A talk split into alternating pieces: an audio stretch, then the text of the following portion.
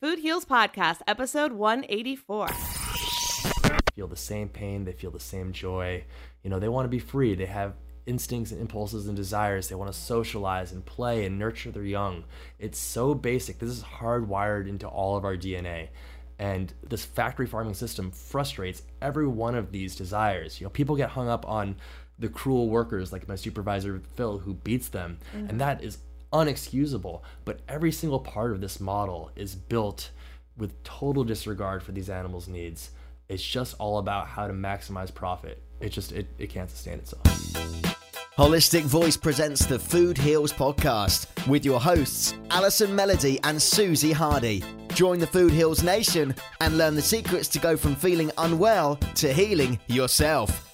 Warning side effects of this podcast may include increased health and vitality, thoughts of living longer, an increase in sexual activity, feelings of joy, cravings for kale and quinoa, and a spike in Tinder matches. In rare cases, people have experienced a strong desire to put in their Lululemons and take a yoga class while drinking a green juice. If you experience any of these symptoms, text your priest immediately. All right, welcome, Food Heals Nation. Thanks for joining us. I'm Allison Melody. And I'm Susie Hardy. So, you remember Leslie's interview from last week and our special announcement.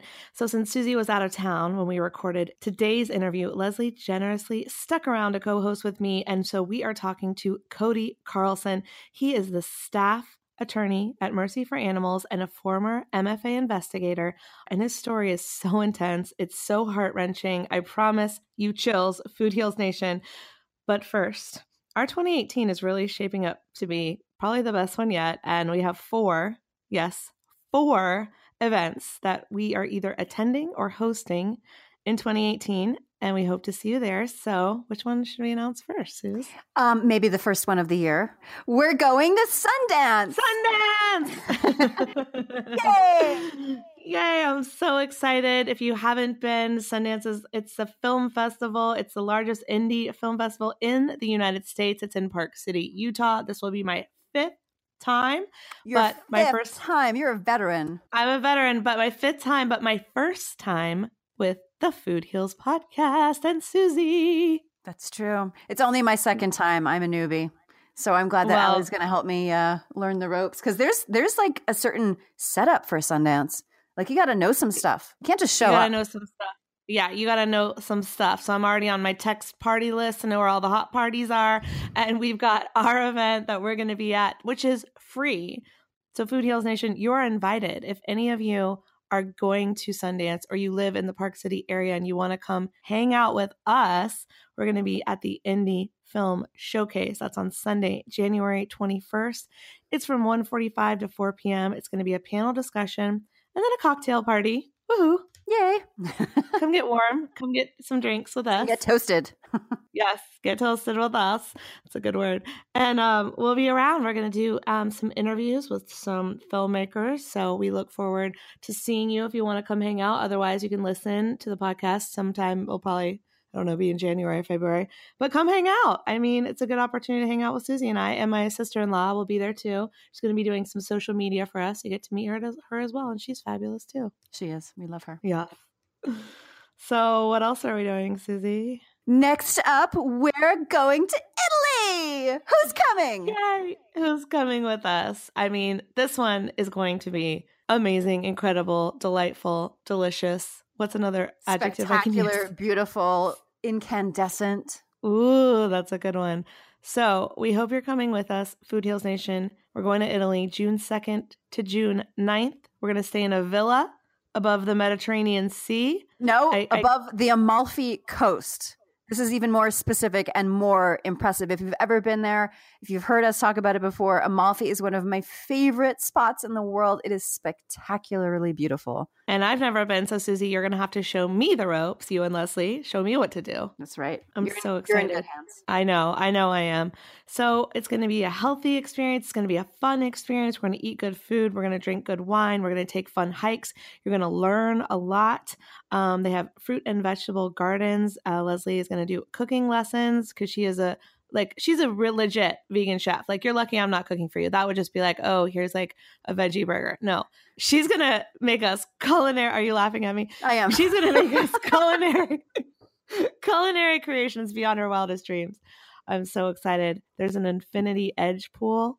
There's a hot tub. a natural spring grotto, an organic farm, and all the Italian charm you'll ever need in your life. I'm so excited. I can't wait. Come join us. If you're interested, please let us know. Allie, how do they let us know? uh, what's the website I set up? Foodhealsnation.com slash Italy. Yes. And so what's going to happen is you're going to get an email from us and it's going to say, here's all the information about Italy. And that's going to let us know that you're interested so that we can chat and, you know, answer all your questions, anything like that. Uh, because we will, don't want to take up all of the valuable podcast time talking about Italy, although we will take up some time because it's so fun to talk about, but we don't want to uh, make everyone jealous that's not deciding to come with us on this beautiful trip. So just email us. We'll email you back and, you know, it'll go like that. Great. So get on the interest list, foodhealsnation.com slash Italy. We've got two more events to tell you about. They're both in 2018, but right now I want to get you straight to our interview with Cody. It's such a good interview. Stay tuned because after this podcast, we will tell you all the rest. So the other events that Susie and I will be at that you can come and join us. Next up, my interview with Cody Carlson. The Food Heals Podcast starts now.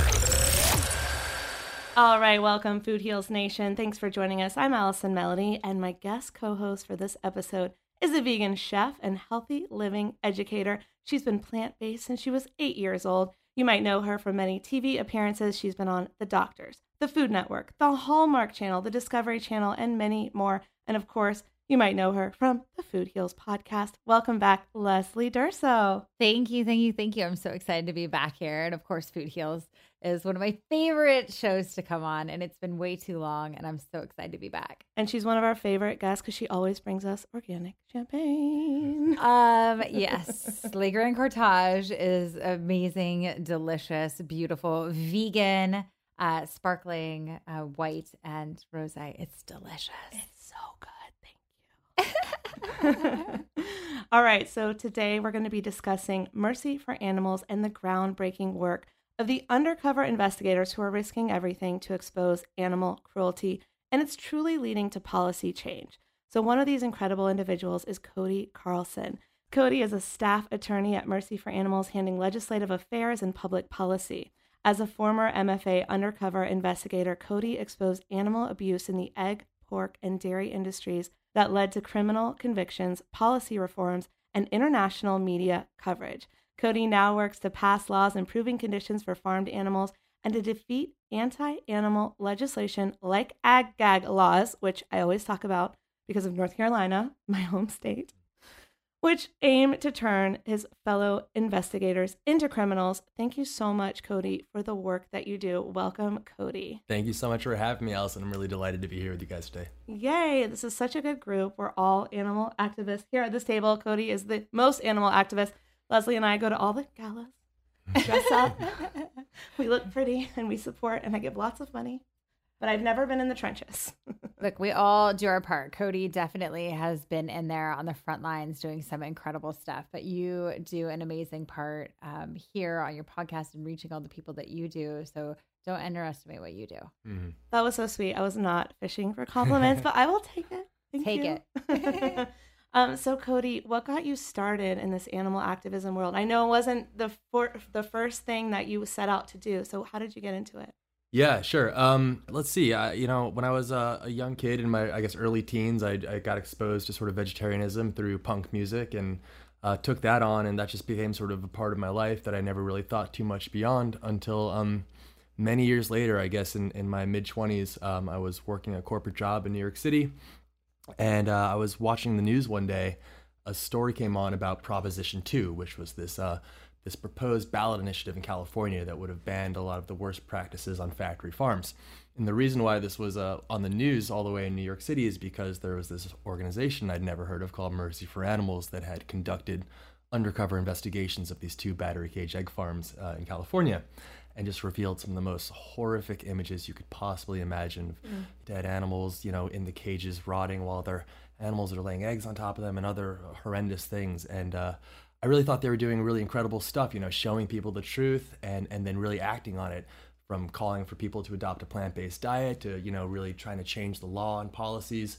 So the next day I, I reached out to them, I sent them an email. I was working at the time as basically a private investigator to the Fortune 500 uh, for part of this international business intelligence firm. And as part of our pro bono committee, I said, hey, you know, we'd really love to do some work for you. Maybe you could trace supply chains between factory farms and restaurants or dig up dirt on the opposition or whatever. And the founder of the organization, Nathan Runkle, who started mm-hmm. this organization when he was just a high school kid at right. 15, he called me back a couple days later and said, "Hey, thank you so much for the offer. Uh, that would be really great, but you know what we really need are more of these undercover investigators. We've been doing so much for the last year or two with just the one. Imagine what we could do if we had another one." So I knew I wanted to do something more for animals, and I was trying to find out how to do that. This was definitely not what I was thinking of, right. but I thought about it. I saw it was a really incredible opportunity to sort of do something interesting and impactful. So uh, I ended up quitting my job, buzzing my hair, growing a goatee, and, and packing my pickup truck and driving out uh, into the countryside. And this is uh, incredible. It was it was a wild ride. You know, I went out to California and trained with the investigator, and, and he taught me how to use the hidden camera technology. Sort of taught me how to talk the talk and walk the walk as, as a farmhand. You know, I, I spent most of my life in New York City, so it was a bit of a learning curve. But uh, I got up and this couple... New York City guy is going to work in the farming industry, and you had to like, did you have to um, change your backstory or anything like that? Uh, you know, it was more of what I didn't say, you know. Okay. So, um, you know, I had had experience uh, working as a landscaper. I knew how to weld. I had done a lot of physical labor. Um, I knew I drove a pickup truck. Um, uh-huh. Certainly didn't mention that, you know, like I studied, you know, at UC Santa Cruz and uh, you know had a college education and I was a vegetarian, you know. So I left a couple key details I, out. I mean, you have to leave the fact that you're a vegetarian. Probably would have they would have looked at me strange. Um, I would have blown the interview. well, you know, the interview couldn't have been easier. I really got in there, and uh, the only thing they really wanted to know was, hey, we want you to walk through these barns and see if you can stomach it because you're going to be knee deep in cow manure every day. You're going to see all these horrific sights take a quick look and tell tell us if that's something you're willing to do. Oh my gosh. Um, so you know, I just told him, look, I just want a paycheck, get, give me the job. That's how I got my first undercover job. And this is amazing. That is really something. What was that like the first time you walked through that floor? Oh God, Leslie was horrible. I mean, I didn't really know what to expect. No one had ever gone undercover at a, a major dairy farm before. This is the biggest dairy farm in the Northeast. It was called Willett Dairy. It's not too far from Ithaca, New York, which is you know a real progressive hub. But you get 20 miles outside of town, and all of a sudden it's factory farm country. Mm-hmm. This place, I don't want to call it a farm. It was a, it was a factory. Kept you know about 4,000 cows uh, really tightly confined in these tiny concrete barns where they have barely any room to move. They're living in their own manure. Um, they're kept constantly pregnant to keep their milk at a total maximum. My job was basically to, to repair things as they broke. So, you know, there'd be these devices that would scoop up all the manure and push it into this sewage system, which would end up in a huge lagoon, which then caused all these environmental and health problems for the neighbors down the street. That and then you know fixing all sorts of things like that that would break all the time. And, and just being around these cows all the time um, you know the first thing i noticed is just how incredibly sweet they were. Um, they would always want to come up to me and and nuzzle me and get some attention. You know they were so bored and having someone to hang out with. They're they're just they're like giant dogs that just wanted to oh. you know play with you. And they were oh so God. full of life. And um, my coworker or my supervisor who had been there for 20 years just didn't feel what I felt. So whenever they got close, he'd lash at them and at them and strike them with a oh. wrench or hit them with a frayed cable, and they'd go running away. But then two minutes later, they'd start inching back because they still just wanted to play. So they were so sweet, oh. and they oh. just didn't get any of this empathy back. Um, and you had to pretend you're fine with it. Yeah, well, you know, I would tell some of my coworkers, you know, I was like, you know, Phil, my supervisor, he's kind of doing some messed up stuff with the animals. He's hitting them and everything. And they just laugh it off and they go, oh, yeah, you know, Phil likes to get real rough with him. You know, he's he's a real sicko, but don't worry about it. You know, and he'd been there for 20 years, so this was just part of, you know, he's so desensitized. Yeah, exactly. I think you know when you're around so many animals, you lose any sense of their individuality. They're just something in the way to doing your job. So mm. you know, I mean, I don't want to forgive him too much for what he did, but it really is part of the factory farming mentality. Is mm-hmm. you just mm-hmm. stop, you lose any sense of these animals being individuals. Wow. Yeah, so you know, I, I, saw him doing this. I saw just you know these cows were kept constantly pregnant. They're constantly giving out babies or giving birth, and they're extremely maternal creatures. And so you'd see these cows get their baby calves get separated from them when they're only minutes old and the cows would follow them, bellowing for them. They'd go around a corner and they'd spend days looking for their babies. Uh, and for In their case part- somebody doesn't know, I'm just going to interrupt you. What Yeah. does happen to those baby cows? Yeah, Like, sure. We know the answer, but I think it's important that everybody else does. That's too. a really good question. So, you know, the, one of the, the problems is that these babies don't have any economic value to the industry. They're not being born to be new dairy cows. the cows. male cows. Even the female cows. Okay. A very small minority of female cows will be raised as new dairy cows, but most of the females and all of the males, they just get dragged to this uninsulated tin shed. This is way in way upstate New York in the middle of winter, so it's below freezing, and they just get left there. And some of them would freeze to death. The rest that didn't would get sold for slaughter when their days or weeks old and go and be turned into like really cheap hamburger meat. So they're basically a byproduct. And that was the first thing I really realized was like, whoa, it's not just you know meat. Like you know, uh, I heard someone say the other day, uh, you know, dairy is liquid meat, and when you think about it, it really is in terms of all these animals are headed to slaughter, including tons and tons of these babies. Um, That's a good way to put it because I think a lot of people have a disconnect, and that's why we have a lot of vegetarians um, because they feel like, okay, we're not eating the meat, so we're doing something good. And they are, don't get me wrong. Mm-hmm. But if you put it that way, liquid meat, it really makes that connection. Right, like that. right. So you know, I'm not going to bum out all your listeners with a, a laundry list of every bad thing I saw, but it, it was a really uh, eye-opening experience, and I think after that, I kind of got out of there and I was like, okay, I did my part. I'm I'm done. I'm going to go back to my cushy corporate job in Manhattan and leave this behind. I know the truth now. And how long were you there for? I was there for about five weeks. Yeah, and, and what happened in the aftermath of that investigation was just incredible. MFA took my case.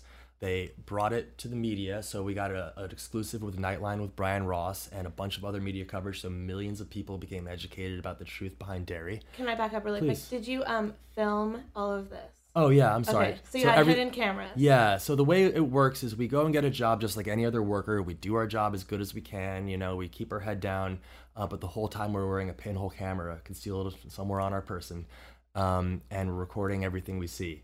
So yeah, we, we were able to take that footage. We took it to the media. We educated people. We took it to law enforcement along with a criminal complaint that we uh, prepared, and that led to uh, my supervisor being convicted of animal cruelty for beating the animals.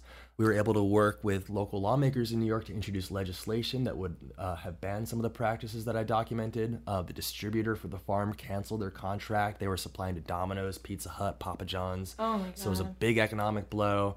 Uh, and even the farm itself changed some of its policies. So it started using anesthesia when it chopped off the cow's tails, which it wasn't doing before. I'm sorry, it stopped chopping off the cow's tails and it started using anesthesia for this practice called disbudding, which is when you keep these animals super confined. Obviously, cows have horns, but there's not room for horns in the factory farm model. So they would take a hot iron and basically just scoop it out of their head. And man, watching these cows just thrash and they'd vomit in their mouths, which were muzzled and tied to a post, and they would collapse. Um, so they finally agreed to start using anesthesia, which was a really big step. And just seeing all the aftermath, all this positive fallout, I kind of got hooked. Uh, it was like almost like You I- made such a huge difference I in those five weeks. and to go from being like, hey, I want to help animals and I have no idea how, to all of a sudden, hey, I'm on the front lines, you know, trying to change things. Yeah. Um, yeah, it's it's uh, a little bit addictive. Um, and so, against my better judgment, I stuck it out. Uh, I I ended up working undercover for about two years, doing uh, some more cases in different industries, and um, eventually, I just hit my wall and, and wasn't able to really do that anymore. But I knew I wanted to stay involved with everything MFA was doing, so I went to law school, and now I've been able to come back and, and work as one of their attorneys. So, So did you go to law school with this purpose? yes, absolutely. Wow, Yeah. that's incredible. What were you? What was your cushy corporate job before? Uh, like I said, I was working for uh, a business intelligence firm. So we were basically just digging up dirt on corporate CEOs or vetting CEOs and things like that. Uh, we did a lot of crazy stuff. But yeah, it was basically a PI for big business. And did you go to law school for animal law? Yeah, so I, I just a couple universities that are now doing that, right? So animal law is the fastest growing field of law right now. So these Yay! animal law programs so are opening up at law schools like every week. There's new ones being uh, introduced. It's really incredible. Only a few years ago, when I went to law school, there weren't very many of these. Yeah. Um, but I think there's been sort of a, a, a zeitgeist of people getting interested in this right now. Um, so there's a whole new generation of animal attorneys coming out there. It's pretty cool to see. I had just seen what we were doing at MFA and what other groups like the Humane Society of the United States were doing with Yeah. their lawyers, and I just thought it was incredible you know, I think I came to this, that job thinking, well, like everybody's got to go vegan. It's so easy. I did it. It's you know, it's not that hard. And I still obviously believe that. Um, but also just seeing what these animals go through. You know, when you see a battery cage egg farm where there's 300,000 birds per barn and dozens of barns on the property. So millions of animals in these tiny little cages where they can never move. And you know, I realize you can't wait for everyone to go vegan. We need to do everything on the table to try to improve their lives. And so that got me really interested in legislation and policy because I saw that, you know what, as long as these animals are going to be on the farm, we need to get them out of these cages. We need to get them anesthesia. You know, we got to do everything to make people aware and to reduce their suffering while we're also calling for a plant-based diet. And what about people that may say, well, I only eat grass fed and the cows are in the grass and the meadow and they're playing and all of that stuff. Is that a myth? Does that exist? Did you ever see anything like that?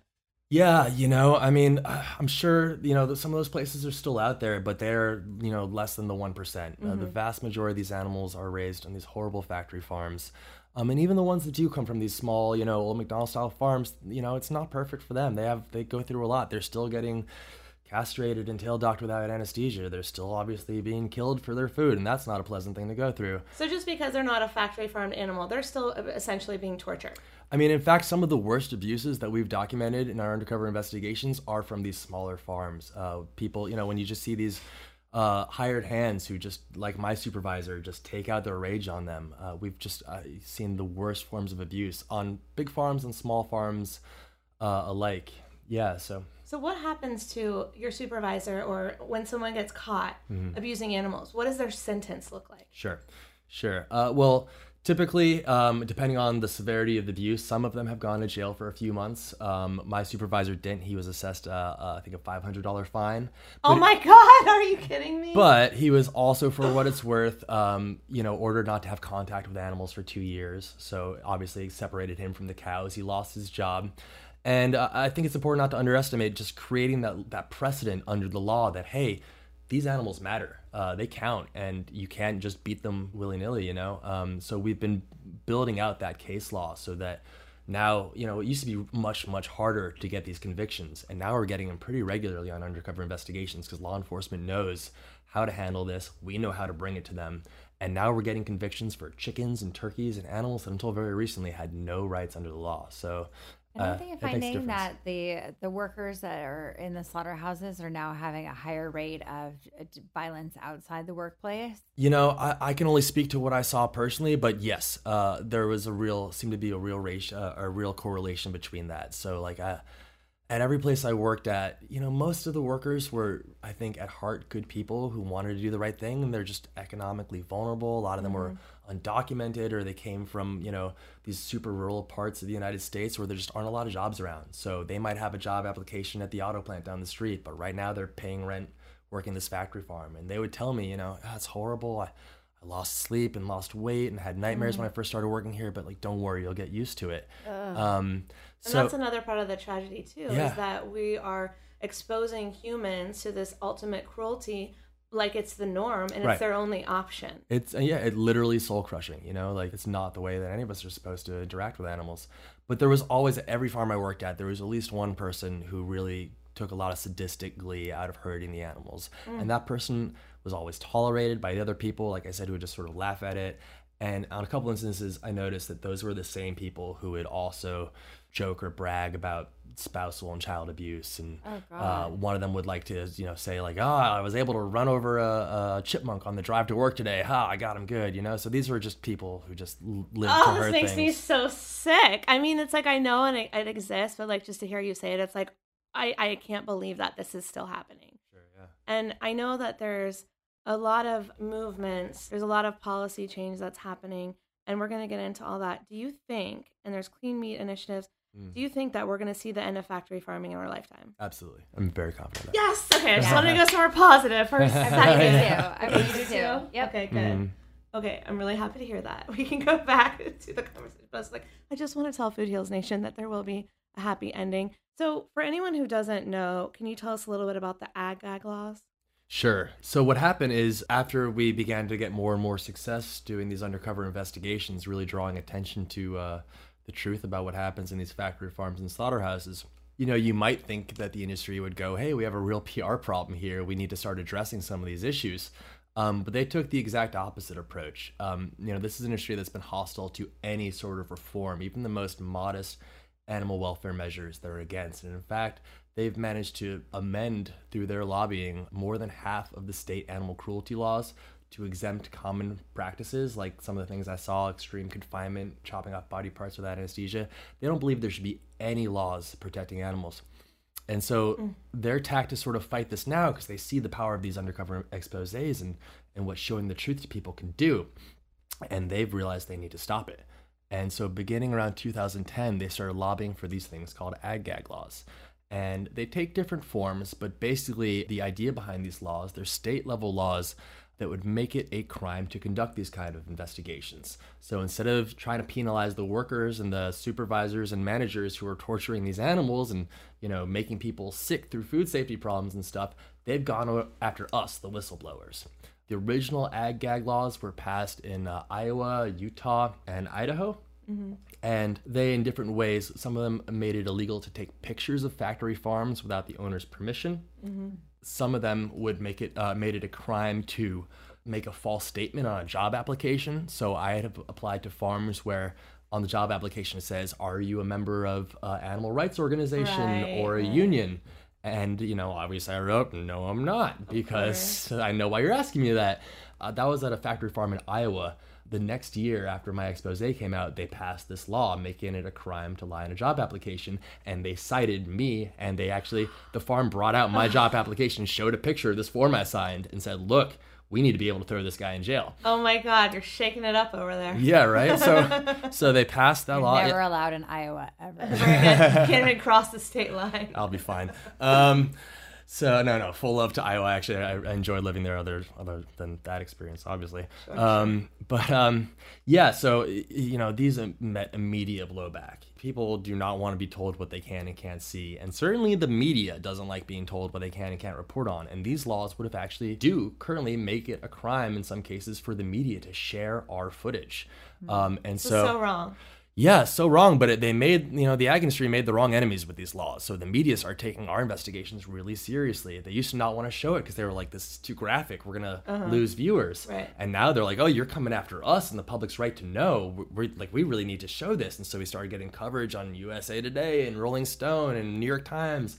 And, uh, you know, a real, Amazing. you know, Streisand effect, they call, you know, when you're yeah. told not to think about something, then you, you want to know about it. So it really blew up in their faces in a major way and their approach was to then try to tweak it in little ways. So they're like, okay, now we're going to make it like a mandatory reporting bill. If you see animal cruelty, you got to report it within 24 hours. Well, that sounds nice, right? Uh-huh. But it's actually these bills. You know, you look at what the lawmakers were saying. It was all about getting us to blow our cover and you know go to law enforcement before we could actually build a case and oh. show that these factory farmers are responsible for it. You know, mm-hmm. we can go after you know the Jose, the low level worker who's just following orders, but they don't want us embarrassing the management, you know? And so they would try that. And thankfully, you know, two of these laws have already, well, they, they pushed these laws, they pushed 40 of these bills over the last seven years. Mm-hmm. Only six ended up passing. Two have already been overturned as unconstitutional restrictions on free speech. So there's only four of these laws left right now. Um, we're continuing to fight them. Four of the 24 hour laws. No, of these okay. ag gag laws in general. Four of the ag gag laws. Okay. Right. So they only exist. They've gone after. They tried to pass forty. They okay. passed six, and now only two, four remain in, fa- in effect after two have been overturned by federal courts who said this is unconstitutional. You cannot do this. People have a right to free speech. These people are journalists, just like Upton Sinclair, who went undercover at a slaughterhouse back in 1906 mm-hmm. and exposed cruelty in the slaughterhouse industry there. Upton Sinclair, in his book The Jungle, ended up leading to the creation of the first federal a- agency regulating the meat industry. And these people are part of that tradition. They need a right, the public needs to know, they have a right to speak out about it. So these federal courts overturned those laws.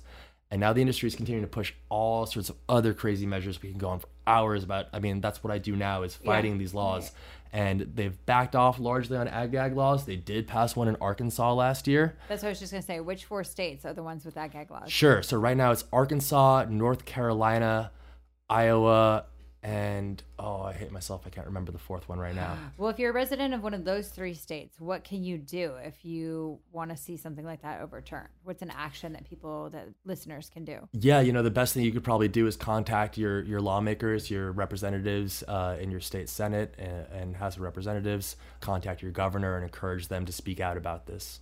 I'm gonna i mean i already did it. I'm gonna look it up right now. I did it for north carolina because that's where i um am from and it made me so disappointed to hear um, North Carolina in the news for this, and I was like, no, come on. Mm. But they're like, you know, they have all the hog farms, Yeah. and it's a huge animal agriculture state. Yeah. I never saw it growing up. I didn't even know it existed. But it's it's in all of these small towns Yeah. across the state, and it breaks my heart that we're that we're one of the town one of the places that passes ag gag. Well, other than the smell, you never know. I mean, I remember, you know, growing up, driving around upstate New York, and you'd see um, these enormous white barns, you know, and there's just these huge fans, and I was just like, oh, those are greenhouses. They're probably growing vegetables in there. Right. And it wasn't until I actually went inside one of them, and I'm like, oh my god, those were factory farms the whole time. Yeah, no, and you do smell it when you drive in these certain areas. But Oh you yeah, don't anyone see- driven down the five in, uh, Oh, yeah. California? in LA, yeah. or California, and but you don't see it. They're good at. They know what they're doing. Mhm. Well, the five you see it too. What do you see?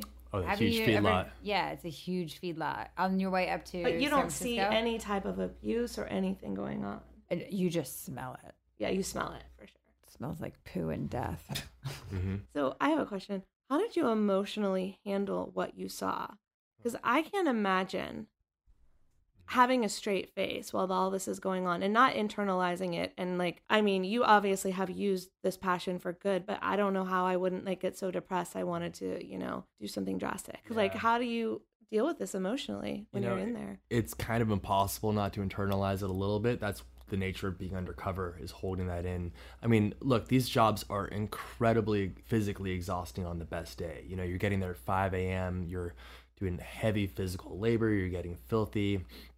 On top of that, you're dealing with the emotional turmoil of just constantly witnessing the most barbaric animal abuse.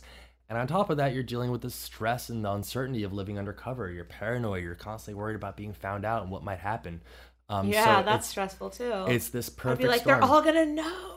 right? And then and then even on your free time, you go home to some crappy little motel in the middle of nowhere. You got no one to talk to. None of my friends knew what I was doing because I couldn't risk it getting out there. Wow, that's a Um, good point. You can't tell anyone. Yeah, and you're certainly not making friends with people in town because you're living. You know, you don't want to be like, hey, you know, my name's so and so. You know, the farmhand. Like, Yeah. who am I gonna hang out with? You know. uh, so you know, my real my confidant was Nathan Runkle, the executive director of, of Mercy for Animals. This was you know almost ten years ago, and it was, we were a much smaller organization then. So I'd get out of work, and on the drive home, I'd call up Nathan and. Ostensibly, I was calling him to report back and tell him about my findings, but really it was just to vent and cry and, and have someone to talk to. So he was my lifeline right there. Um, now that we've grown as an organization, we have a fully fleshed out investigations department. where They have access to therapists. They have, you know, all sorts of professionals who, I mean, our director of investigations is a former investigator herself, Lindsay Wolf. We really know how to take care of our, our investigators in a really uh, robust way. But at the time, we were just sort of winging it and figuring it out.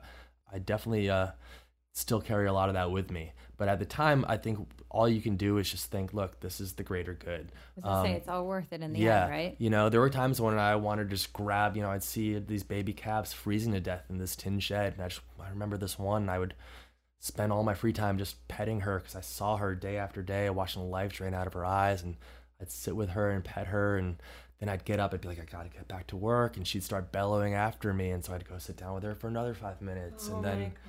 I knew, heartbreaking. yeah, and I, I, you know, this one time I'm like, you're gonna be gone the next time I come back, and sure enough, there You she knew. was, and you know, I just I wanted to grab her so badly. I was right near Cornell, where they have a great veterinary hospital. I'm like, I can save this cow. this would be Yeah. a great use of this month of my life. I could save an, uh, save a life. But I knew that you know this this stuff had to get out there, and if I did that, or if I They would punched, find punch out. film my supervisor, or all the different things I wanted to do, you know, it would it would not be in the animal's best interest in the long run. That I, you really need to stay there. So you know, you live with it, um, and you just have to uh, sort of rationalize in your head that this is what needs to happen. Oh my god. Well, thank you. Like I can't even imagine. It's like so I I don't know how I wouldn't save that cow because I would I would be the one that broke all the rules and like got in Mhm. trouble and like went to jail and then they, they would have no footage because I ruined it. We're not sending you out there. no, you're not. You're not. I wouldn't survive. Um, so what can people do today to get involved in helping farm animals? Whether you know from from the point of I'm ready to go undercover, and from the point of Mhm. like, hey, I have a full time job and I just want to help out on the weekends or whenever I can, or donate Totally. my money or donate my time. Absolutely. Yeah. So I mean, there's a bunch of great groups out there. I'm so proud to be part of Mercy for Animals. I think we're I mean, we are uh, the leading, you know, farmed animal protection organization. We're international now. We're doing incredible things. That's all driven by our grassroots. Yeah. Right. So we have, I mean, if people go to our website, mercyforanimals.org, you can sign up right there. Uh, you'll get action alerts with things you can do, whether it's sending a tweet or writing a letter to your lawmaker, or, you know, we do leafleting and all sorts of educational events. We do this thing called paid per view, where we'll go to like busy places or college campuses uh, or events and give people a dollar to watch factory farm footage and people almost never take the dollar after they take it but it's a really good way to get people to go okay i'll, I'll sit and watch this Wait, stuff this is fascinating. Tell me more about that. Yeah, who- it's a cool program. it's great Okay, so okay, yeah, tell me about it. So you're offering someone a dollar. so imagine you're a college kid walking through your commons Yeah. and someone says to you hey you have uh, you want to make a dollar in four minutes to watch this video and we'll go okay sure i'll check it out and then you watch and i- it's actually a, a video out uh, it's narrated by me and and um, with my kid and our family it's called what cody saw you can watch it at whatcodysaw.com Yes, I've watched. um, and yeah, so you watch this, and it's sort of a tour of, of how food is produced, how animal products are produced today. And it shows you know how fish is made, and chicken, and eggs, and dairy, and all these different things. And then after the four minute video, you get a dollar to watch it. And like I said, you know, most of the time people are going, no, you know, I'm not going to take that dollar, save it for the next person. But it's a great way to have volunteers come out and help out and staff these tables. So we're doing things all the time that people can get involved with. So certainly just the website's a great way to join in. We have a group called Hen Heroes. Uh, which people can Google Mercy for Animals, Hen Heroes. That's a group of more dedicated activists who also can do just maybe 10 or 15 minute actions here and there, and we let you know about that. That's a way to really step up your activism. We have a writers group called Oink, O I N K. It's kind of a pun because of ink. Um, So those are people who really have a, a way with words and they can help us write letters to the editor or things like that to help uh, raise awareness about things. Right now, we have a huge ballot initiative to change California's law right now. So we're recruiting an army of literally over a thousand volunteers around the state to go out and collect signatures, which are going to help us get a law for a vote next year that would ban a lot of these practices, like battery cages for where they can find uh, egg-laying hens and gestation crates that keep mother pigs and veal crates which keep baby calves in these tiny cages where they can never move. So there's all sorts of grassroots opportunities and ways to get involved. And then of course you know supporting uh, organizations financially uh, you know everyone's got a role to play.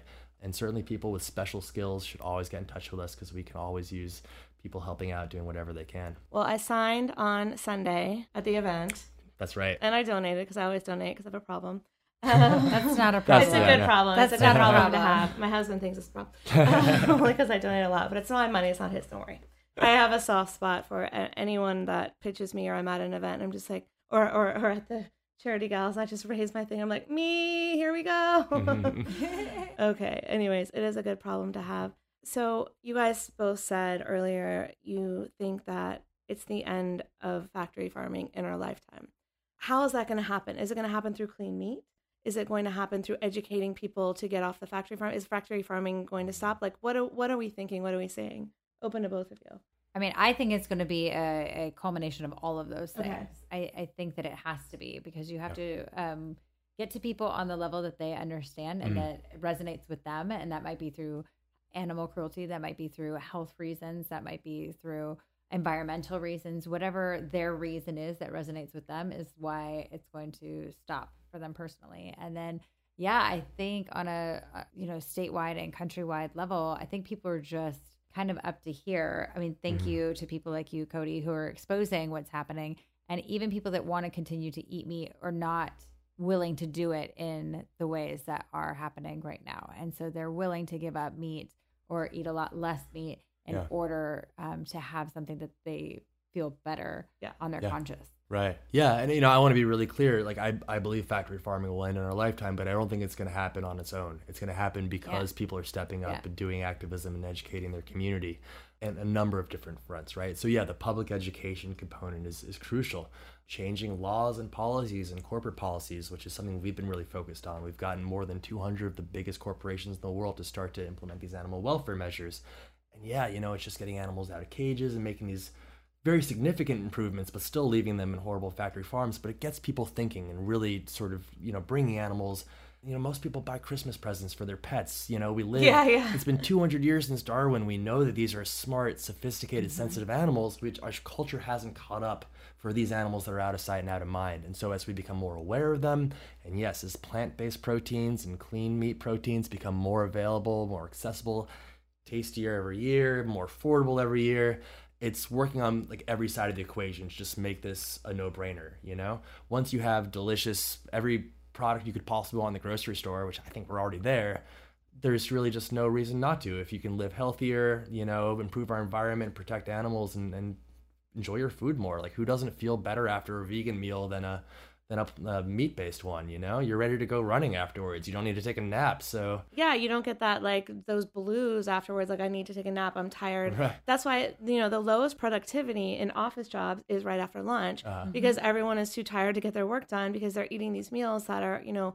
basically toxic because they're full of all this crap that we shouldn't be putting in our bodies. And right in front of us right now, we've got Miyoko's cheese, and I think one of the hardest things people tell me personally um, that is hard to give up is cheese. yeah And I like what you said earlier, like it's liquid meat because it's like a better way of putting. Because they're like, well, you know, it's not. They might be vegetarian, but they can't give up the cheese because of the taste. Well, cheese is naturally addictive, right? The And casein. the exactly. Mhm. So we've got all of these options Mhm. now. We have a lot of options, and that's kind of the beauty. I mean, when I stopped eating meat when I was eight years old, um, Yeah, you've been with. Uh, you've been doing this for longer than. What time, when did you stop giving up meat? i was about 12 years old so not Yeah. too You long guys are amazing. Uh, yeah, but I mean, the I'll only non-dairy milk option was a box of powdered rice milk. Right. And you had to pour it into a glass of water Yeah. and stir it up, and it tasted worse than I imagine chocolate would taste. It Right, was yeah. So terrible. Yeah. So now the fact that the non-dairy milk industry is the tipping point is next year, right? That the non-dairy milk industry is going to be larger than the dairy industry. Oh, I did not know that, but it sounds like right. I mean, Amazing. dairy really profits are plummeting. Sales are going down. It's skyrocketing for plant-based milk. And you go in the grocery store, and yeah, now it's gone from powder to.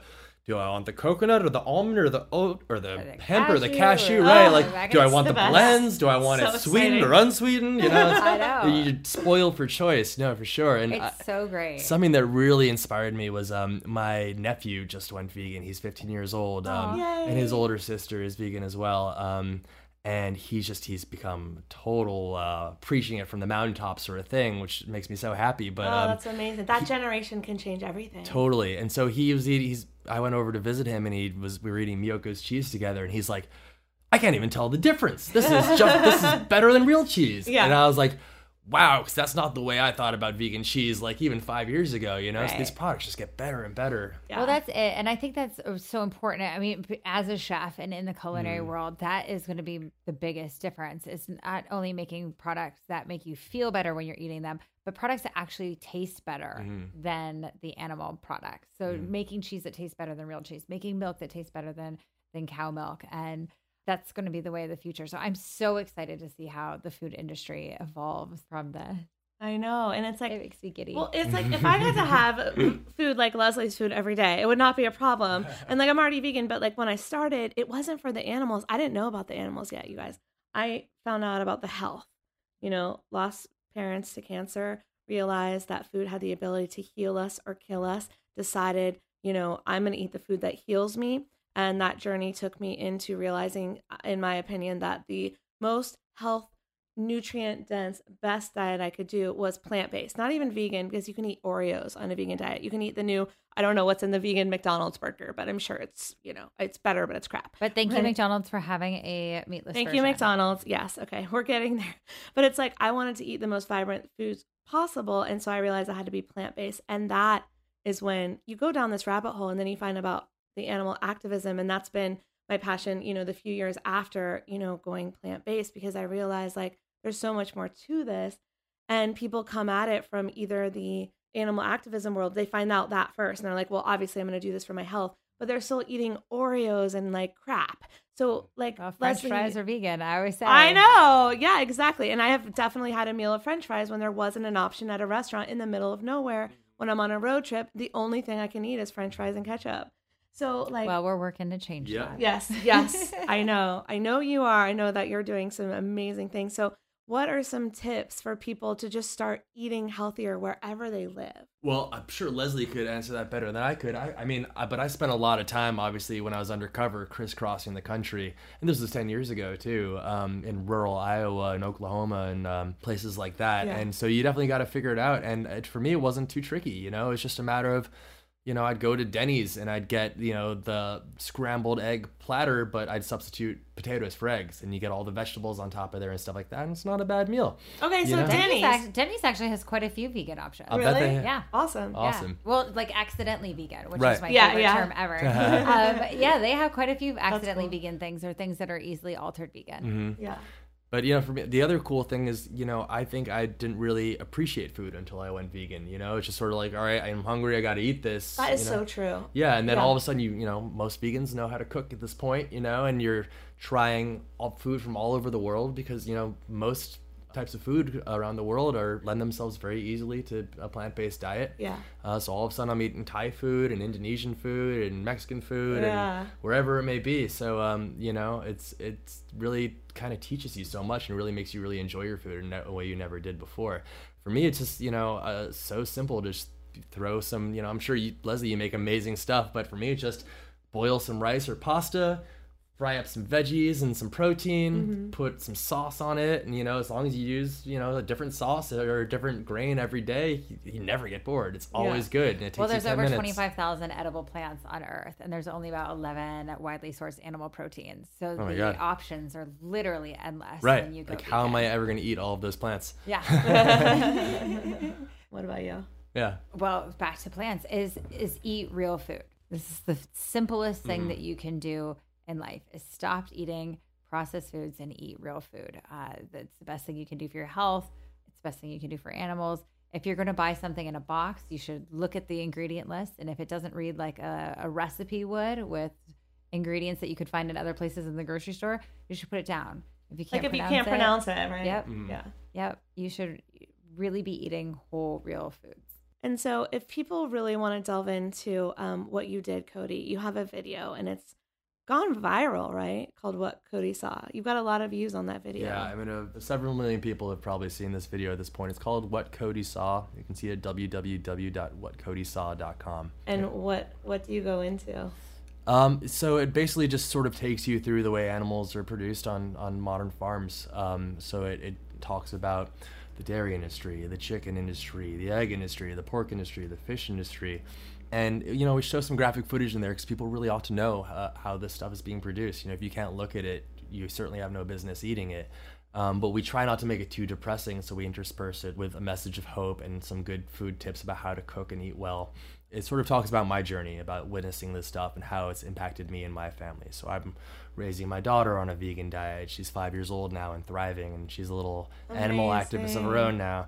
Um, Not so much from my pushing, but you know, obviously, I think when kids are not indoctrinated in a certain way, sorry to use a heavy term, but I mean, for her, it was just I'm vegetarian because I don't want to hurt animals. And then when sort of she made the click about a year or two ago, and she was like, "Oh wow!" Like people, she's like, "Does Grandpa eat animals? Do police officers eat animals?" You know, she's shocked that like otherwise good people could be doing this, and she doesn't know about factory farming and that stuff yet. You know, I want to insulate her as long as possible Yeah. from the harsh realities of the world, and that's part of what we get into in this video. What Cody saw we really we are you know i think we're built for good and we're built to want to be kind and, and live well in this world and uh, unfortunately i think we just get used to the way things are and many people accept that they have to be that way and they absolutely don't What age do you think you would allow her to watch the video? it's a good question i haven't thought about um, i don't think i'm gonna have a choice the way the internet works these right, days right? she'll just find it on her own. She'll Yeah. be like, "Daddy's in a video." Uh-huh.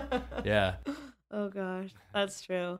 Well, it is graphic Food Heals Nation, but it's worth a watch. And it was hard for me to get through. Uh, one of the points you brought up that I always talk about too is that pigs are actually more intelligent than dogs. Yeah. And here I am, I've got my two dogs, and I think they're pretty fucking smart. Like they are intelligent. They know what to do. They are crafty. They are smart. They know how to manipulate me. And then, then I get onto their game. Like, you know, it's a Yeah. whole thing. Yeah. They're smart little dogs And they know how to love. and they know how to love. Oh, don't get me wrong. They're they're the reason that I get up in the morning, by the way. But pigs are smarter than dogs, and here we are treating them like this. And I remember Nathan, I th- was it Nathan? Yeah, I think Nathan was telling the story about the pigs that learn on the factory farm how to escape from their Yeah. cage So that was with their tongues, right? Yeah, so that was when I was working um, at this gestation crate hog farm. This is Yeah. a place where they breed mother pigs, so they'll have pigs to then bring and raise for, for, for pork. And they keep all these mother pigs in these individual cages called gestation crates, which are about the size of their own bodies, so they really can't move more than a step forward or backwards for their entire lives. And one day I got into work. I went into these these farrowing barns. That's where we keep them when they're when they've given birth and they have a few weeks to sort of nurse their their babies, but they're still kept in these individual cages. Just now their babies have access to, you know, their mothers so they can get milk, but the animal the mothers are totally confined. So I go into one of these farrowing barns and I see that one of the mothers has gotten loose and she's roaming around in the hallways. And I see that she's got 10 of her little babies trailing on behind her. So I go and look, and she's opened up the bars of her cage. She literally, we would figure out later, is she'd figure out how to lift out the pins of her cage with her mouth and open up the door. And then she picked up each one of her babies and lifted them out and carried them with her. But she didn't stop there because I looked around and there were two other mother sows wandering around with their babies. This mother sow had figured out how to break out of her cage, and instead of bolting for the exit, she went and started liberating her friends Amazing. or not even friends, probably total strangers that she's never gotten interact Right. before, but she understood that she needed to show solidarity with other pigs, and she had cracked the code, and she was going to liberate the whole farm or something. And, incredible. Yeah, it was amazing, and it, it was so brilliant. And apparently, this is not an uncommon thing on Mm-hmm. these farms. Yeah, because my supervisor was like, "Yeah, this happens on occasion," and there's actually sort of a sad ending to that story, which is I know what it is, but please tell it. yeah, they, they had to put her down. Well, they didn't have to. They put her down because they understood that if they put her back in a cage, she'd just Gonna keep liberating them. Mm-hmm. because they're smart. They learn and then they Yeah. know what to do. Yeah, mm-hmm. that's right. That's terrifying. And if anybody has listened to all of this and still You're still with us, Food Heals still, Nation. I'm still sorry. Thank you for about being whether us. Or not hurts. animals have uh, these kind of feelings. There's an amazing uh, document called the Cambridge Declaration, which I'm sure you're familiar with, Mm-hmm. which is the top neuroscientists in the world got together and wrote a declaration about the animals being sentient beings and how they feel and Mm. Are just as intelligent. Uh, Yeah. Yeah, And they well- grieve like us. they yeah, do. you know, and I mean, it's great to have neuroscientists and animal behaviorists on our side because, you know, but it, it's co- Everything else. but it, it's common sense. I mean, it, if you Look know, into the eyes of your dog or your cat or whoever your pet is. You have Yeah. a bird. I don't care. You have a pet. You understand that they're sentient beings. Right. And and pigs and cows and chickens are no different. You really can look into their eyes and you can see, you know, in, into their hearts or souls Souls. or minds or mm-hmm. whatever you want to call it. Right. The difference between them and us, as Darwin said, is one degree, not of time of kind. They feel the same pain, they feel the same joy. You know, they want to be free. They have instincts and impulses and desires. They want to socialize and play and nurture their young. It's so basic. This is hardwired into all of our DNA. And this factory farming system frustrates every one of these desires. You know, people get hung up on the cruel workers, like my supervisor Phil, who beats them, and mm-hmm. that is unexcusable. But every single part of this model is built with total disregard for these animals' needs. It's just all about how to maximize profit. It just it, it can't sustain itself. Absolutely. So, Cody, is there anything that you want to leave us with? Any um, activism or anything we haven't asked you yet? Um, sure. You know, obviously, I think everyone ought to go to mercyforanimals.org and check out our work, sign up, get on our newsletter so you can be part of our army.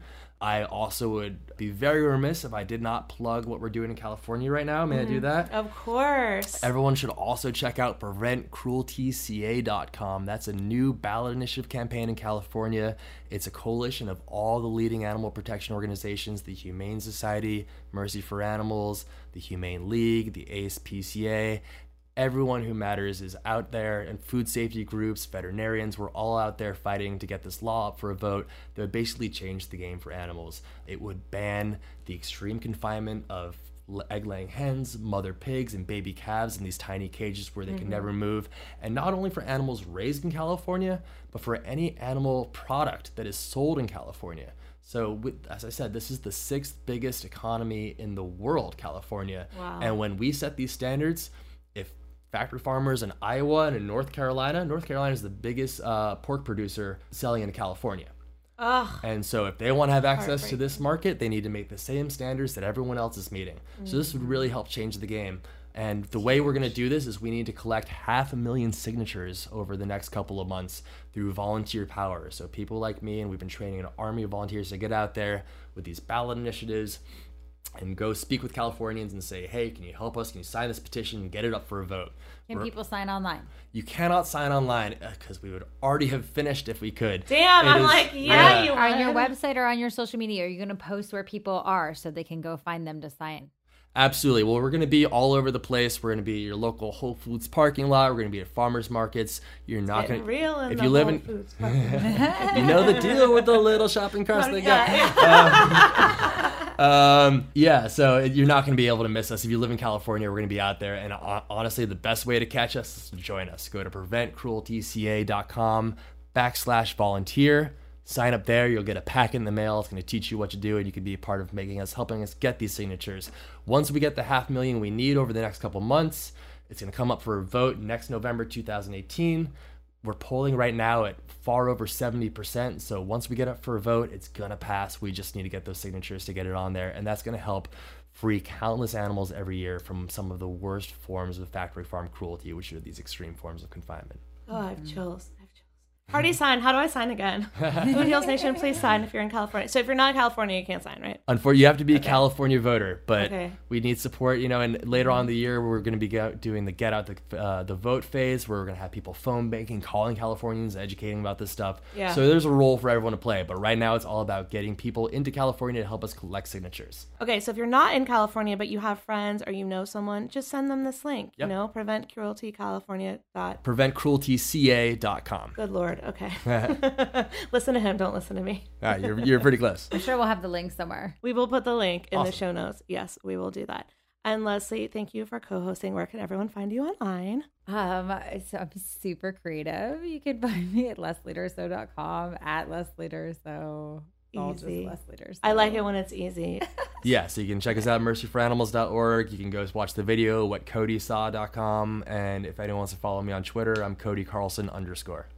I have a question. Where can I get that awesome button that you're rocking? One of these little buttons. uh, you Prevent Cruelty California. Yeah, so get one of these guys on the website, uh, preventcrueltyca.com. We have a whole merch thing with cool sweatshirts and uh, t-shirts. It's uh, for people who can't see it listening online. It's uh, the California logo. Yeah. Um, but instead of a bear, it's a cow, chicken, and a pig. It's pretty cool looking. It's a good message t-shirt to wear when you get out there and you help raise funds for this campaign, which is crucial. Very love cool it. looking. You know I'm all about my fashion, but I will be rocking some Prevent Cruelty California fashion for sure. Heck I'm yeah. in. You All know, like you know what I do? Okay, so I'll get a T-shirt that like doesn't fit well, and then I cut it, and then I tie it, and then make it like adorable. So we can do Yeah. something like that. Yeah, Make well, it, you like, can super cut it and fashionable. braid it. Oh yeah, and and I've done it in the back too. Okay, so we'll make it fashionable. Don't yeah, worry. right. Yeah. I like it. Oh my gosh, thank you guys so much for being here. We really appreciate Such a it. total pleasure to join you guys. Thank you both so much for having me here. Cheers.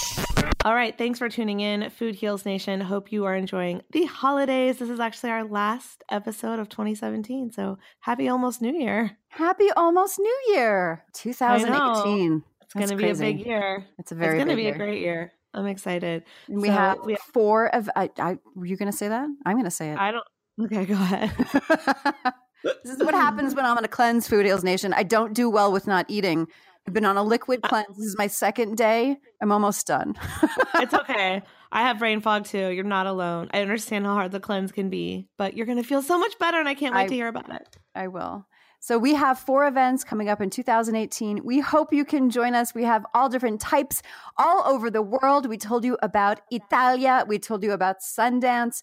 What else we got, Ali? We have the releasing What Weighs You Down. It's a workshop slash conference. It's with JJ Flizanes, who you know from the podcast. She's been on so many episodes throughout our what what are we on 180 something. Yeah. Uh, she's a, a lot. She's a holistic trainer, a lifestyle coach, and this event is in LA. I'll be speaking at it. You can join in person or online. There are a limited number of seats left for the live event, so you can also buy a virtual ticket if you're interested. And that's how you can watch all the sessions, do the exercise on your own, and you'll still get the benefits from the work that we'll be doing. It's a great gift to give yourself. You can bring a friend. I have a coupon code. You'll get 10% off. The website is foodhealsnation.com slash January event. I really hope to see you there. I'll also be in Orlando in 2018. A lot of travel happening. That is Podfest, a multimedia expo. It's the conference for podcasters, digital influencers, change makers. You want to grow your brand, you want to grow your audience, you want to maximize your income. I'm going to be talking about how to market and monetize a podcast.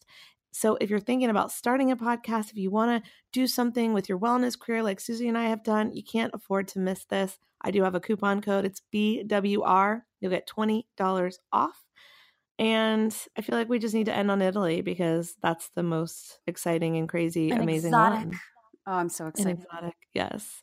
So, I mean, what else are we going to do? We told you earlier, we're going to go hiking. We're going to have cooking classes with Leslie. We're going to do a live podcast with Susie and I. So, every, we can just like roundtable and talk about our amazing experiences. Anyone who wants to join the podcast, you can be on it. If you don't want to join it, that's no biggie. It's going to be like just experiential. You know, we'll do it live and we'll just hang out and see how everyone's feeling, what everyone's up to. We're going to be at an organic garden overlooking the Amalfi Coast, so I just don't know what could be The better than that. Amalfi Coast. If you haven't seen it, go Google it. It's breathtaking. It's spectacular. Yes, good point. Google it right now. It's the town. The town is called Ravello. Is that how I say it, Susie? Revello. Ravello. Okay, and there's a villa with adorable apartments, gardens, infinity edge pool, hot tub, natural spring grotto, expansive, expansive, expansive. It sounded like I was saying expensive with a southern accent for a An second there. Expansive. It does, yeah. I was just reading the description, but an expansive organic farm. Okay, all the Italian charm you need in your life. I need in my life. I've never been, so I'm so excited. And you're married to an Italian American. It's very exciting. I know, I know. It's about time I got there. It's about time we got there. I'm going there before I go there with him. I'm going there with girls, with you women.